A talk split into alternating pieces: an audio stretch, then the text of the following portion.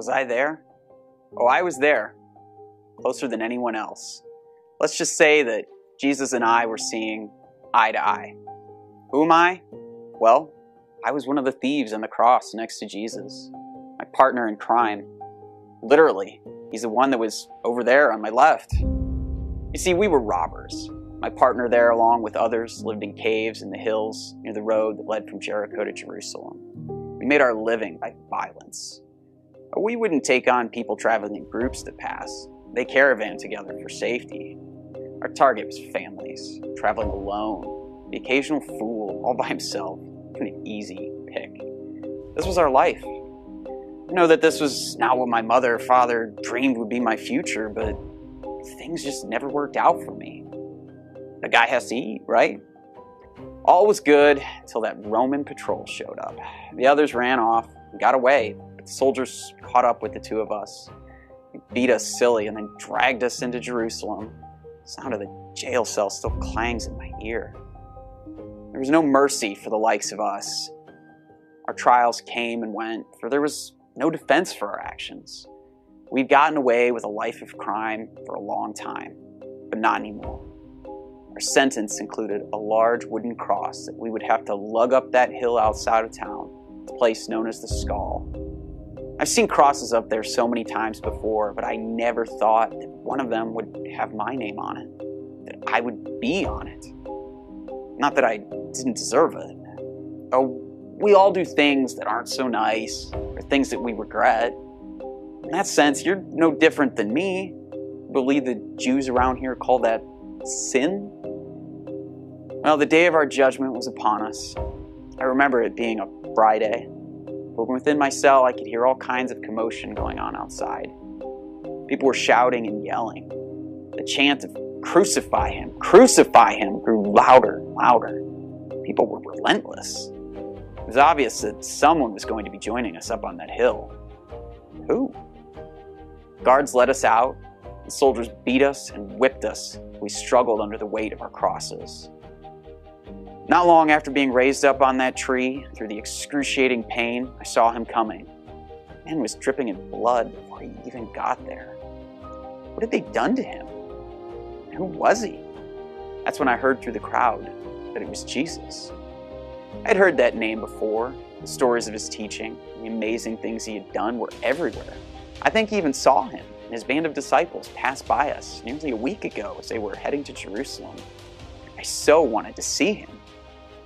Not like this, not from my cross to his. The crowd grew around us as they raised him up on his cross. Most crucifixions were a lonely experience, with no one around as the guilty died a very slow and painful death. But not today. It seemed like all the Jewish people showed up. Yes, there were a few women crying for him, but there were more just continuing to hurl insults at him, even as he was nailed there next to me. I remember hearing one of their teachers shout out, If you're some kind of Messiah, come down from that cross.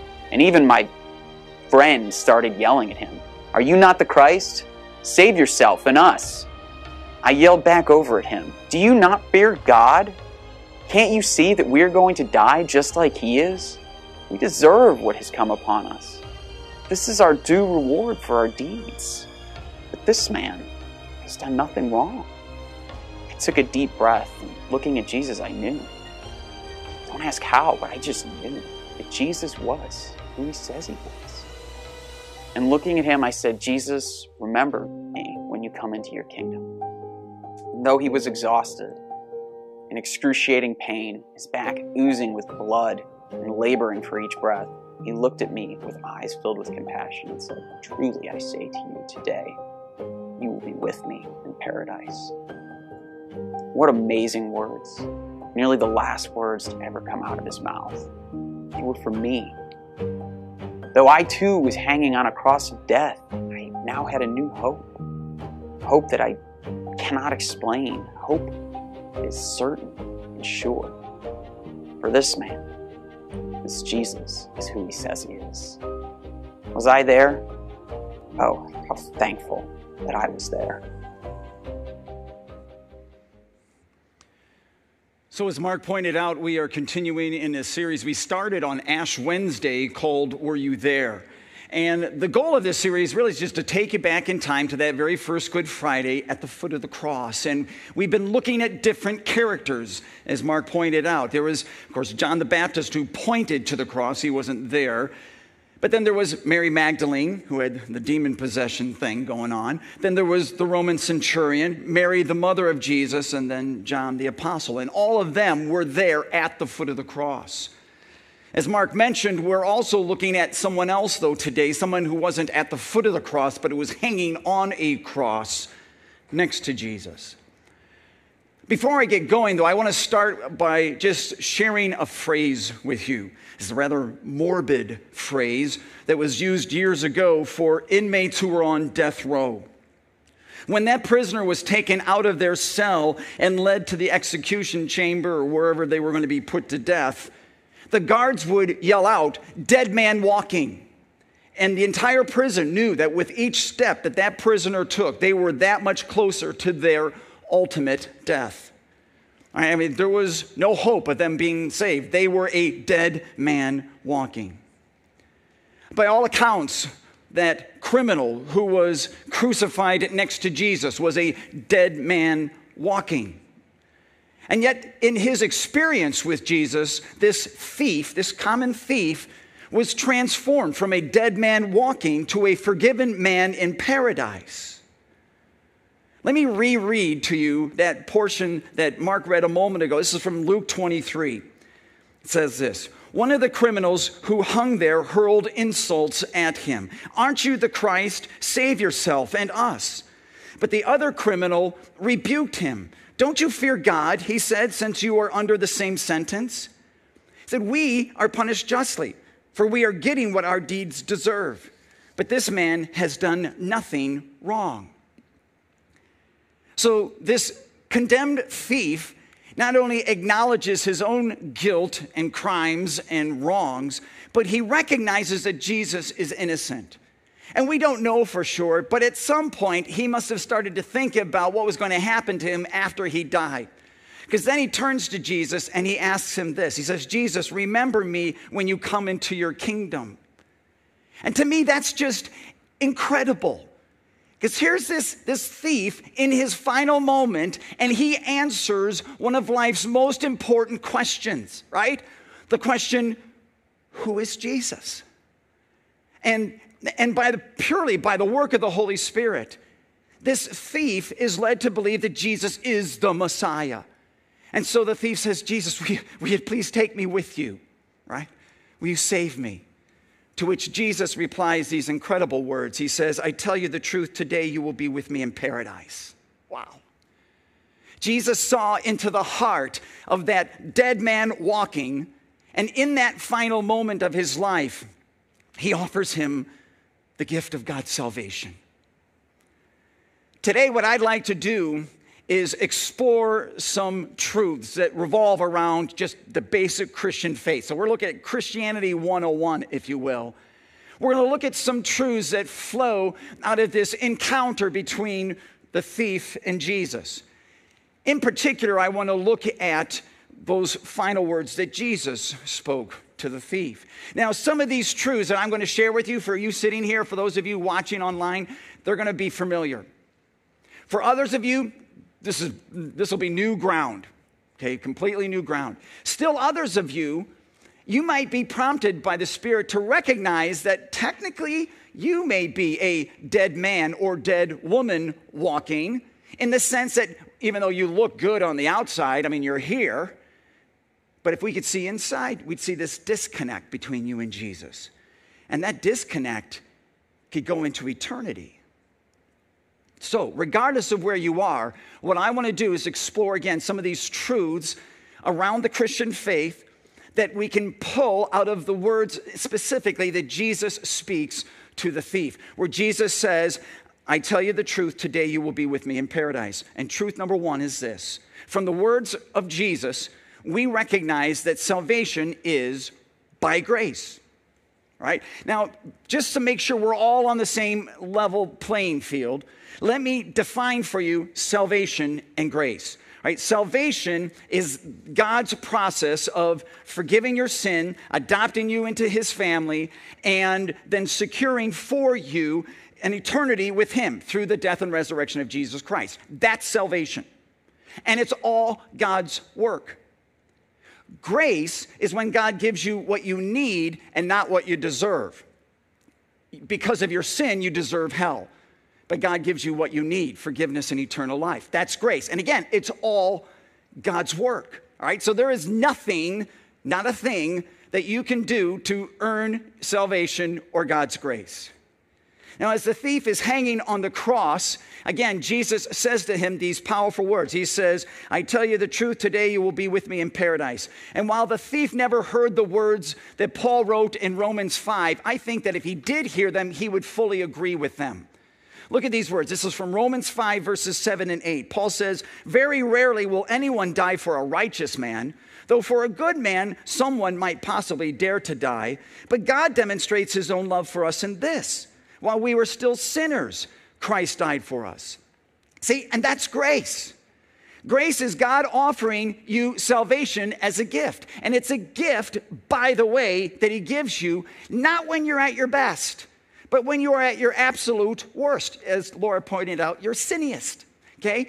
It is when you are at your absolute worst. And, and, and think about it Jesus didn't first make the thief pay for his crimes and his failures and his wrongs, right? No. In that moment, when the thief was at his siniest, at his worst, God offers, Jesus offers him God's gift of salvation. That's grace. Ephesians 2 says, It is by grace you have been saved through faith, and this not from yourselves, it is the gift of God, not by works so that no one can boast. Like the thief, there isn't anything that you can do to save yourself. You are a dead man, dead woman walking by all counts. You cannot brag about anything you have done. You cannot pat your back on pat yourself on the back and say, "Look what I've done." Okay, salvation is not a reward that you have earned. It is a gift from God to you. And that is the first truth that we can pull from Jesus' words in this encounter with the thief. Salvation is by grace alone. It has nothing to do with what you have done, it has everything to do with what God has already done for you. Truth number two salvation is personal. For all of you sitting here, all of you watching me online right now, God's gift of salvation flows to you individually, personally. Okay, it goes from a person, Jesus, individually out to each and every single one of you. 2,000 years ago on that first on that first Good Friday, it flowed from Jesus directly to the thief who was crucified next to him. Jesus even identifies this, making it very personal for the thief, saying it this way. Notice how he says this I tell you the truth, today you will be with me in paradise. Jesus says, You. Sometimes I wonder what the name of that thief was. You know, was it Jacob or Marcus or Joseph? I don't know, Bob? okay, probably wasn't Bob. There weren't too many Bobs back then. But you know what? That's okay because maybe God doesn't want us to know his name because then it would be all about you know, Bob or whatever. Jesus just simply wants you to understand it doesn't matter who you are, doesn't matter what your name is. Okay, salvation is about you, it's personal. Now, unfortunately, there are people who get this wrong. They, they, they miss up when it comes to God's salvation. For example, there are people who mistakenly believe that because of uh, so many Christians in this country, that if you are born in America, you are automatically, you must automatically be a Christian. And of course, that's just not the case. Billy Graham, I love how he words this. He says it this way Being born in America no more makes you a Christian than being born in a garage makes you a car. I love that. That's so good. Now, obviously, uh, you know, parents can take their child and get it baptized, get that child baptized, and they can teach their child about Jesus and how to pray and how to how to you know read the Bible, and they should do that. Okay, but your parents cannot believe for you, nor can your spouse, nor can anyone else. Salvation. God's gift of salvation comes when purely by the work of the Spirit within you empowers you personally to trust that Jesus is your Lord, your Savior. A couple of weeks ago, when we were talking about the Roman centurion, I shared this verse with you. It's Romans 10, verse 9. It says, If you confess with your mouth Jesus is Lord and believe in your heart that God raised him from the dead, you will be saved. So, a second truth that we can learn from this encounter between Jesus and the thief is that salvation is personal. It comes from Jesus to each and every single one of you individually, right? It is personal. It, Jesus died for you personally. Leads me to the third truth salvation is immediate. Okay, it is available now.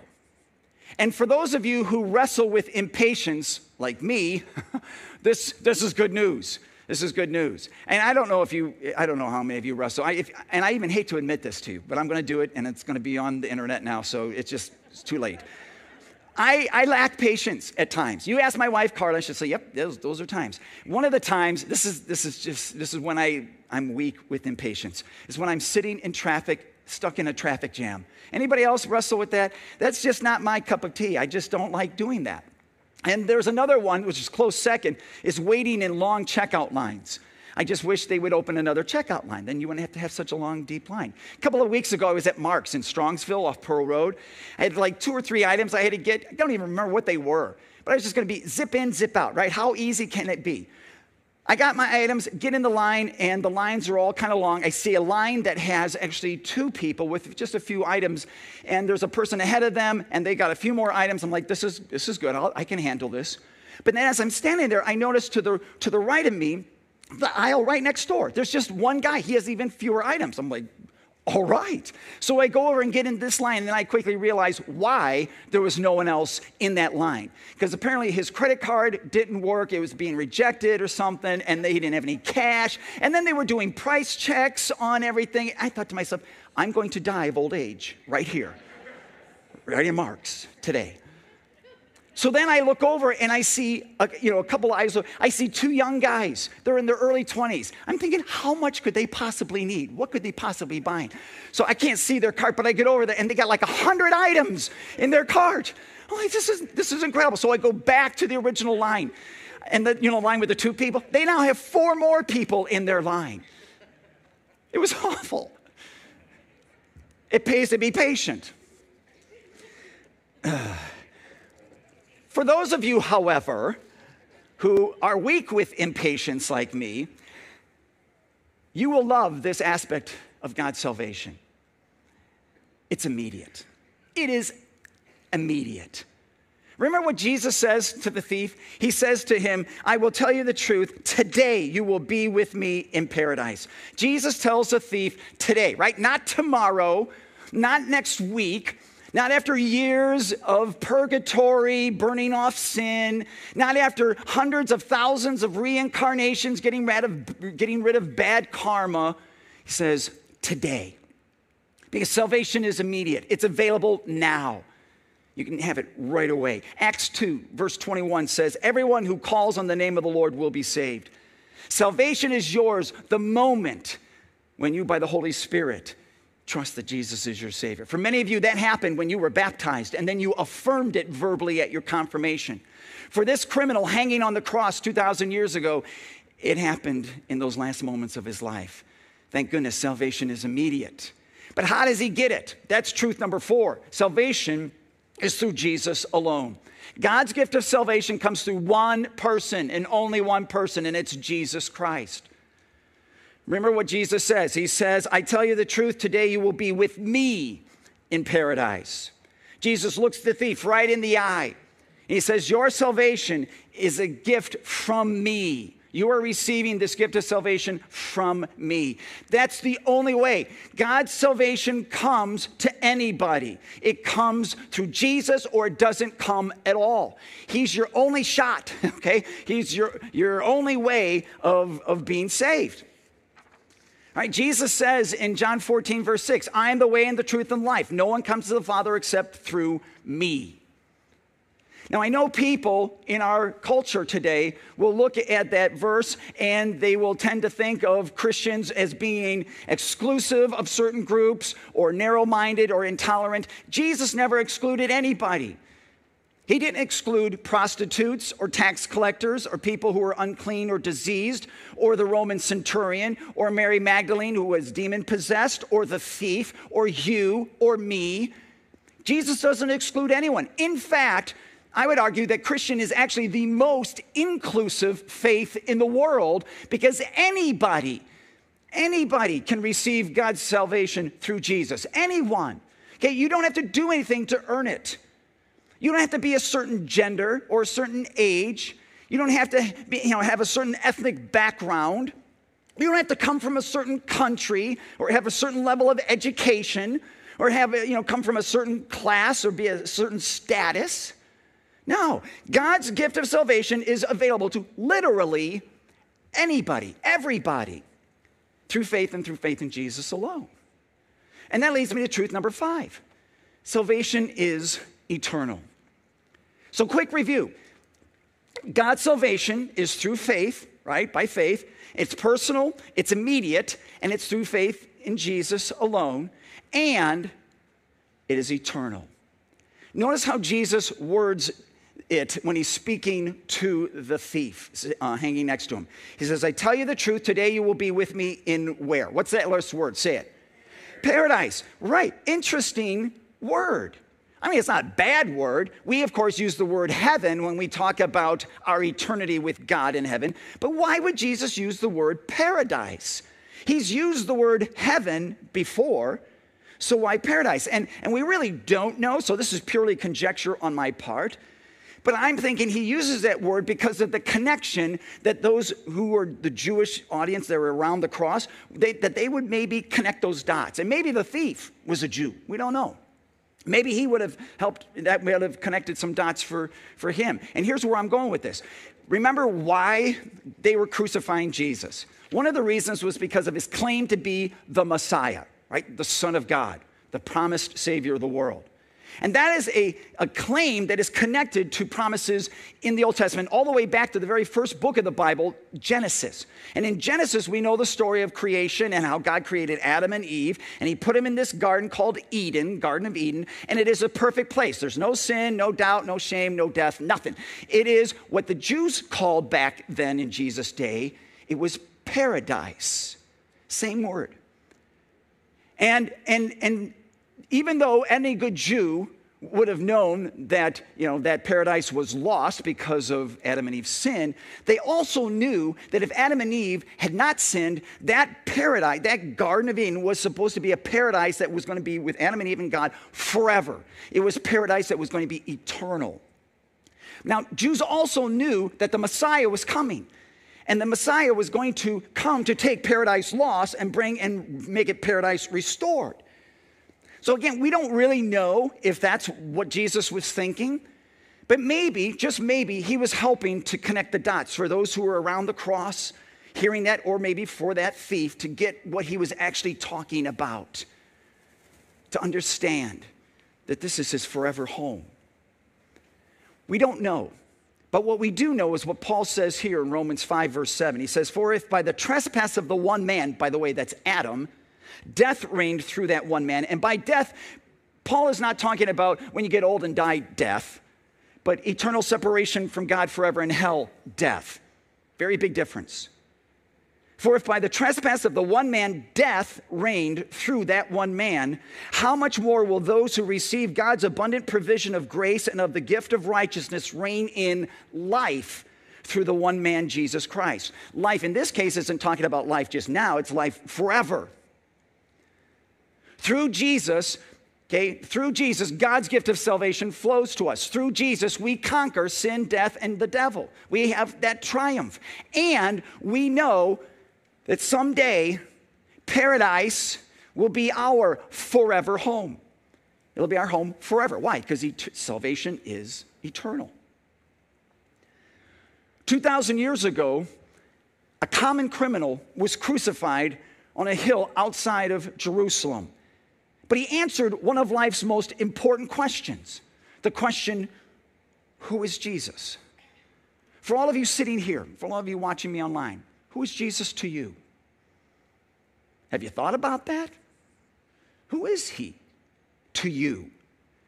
I mean, if you were to die today, God forbid, but if you were, do you know with absolute certainty that you'd be going to heaven? That Jesus would look you in the eye and say, Today you will be with me in paradise. Have you thought about that? Have you given any thought to the eternity of those people you care about? Family members or friends, people in your circle of influence who need God's grace just as much as you do. Okay, but right now, for whatever reason, they don't know Jesus or they don't have a relationship with him. Two weeks from today is Easter Sunday.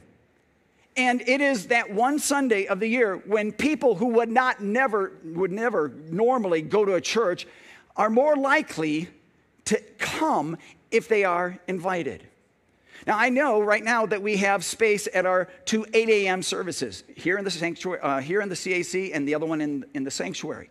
And I know you might be thinking, oh, but 8 a.m. is so early. And I get that, I understand. But, but maybe, let me just challenge you.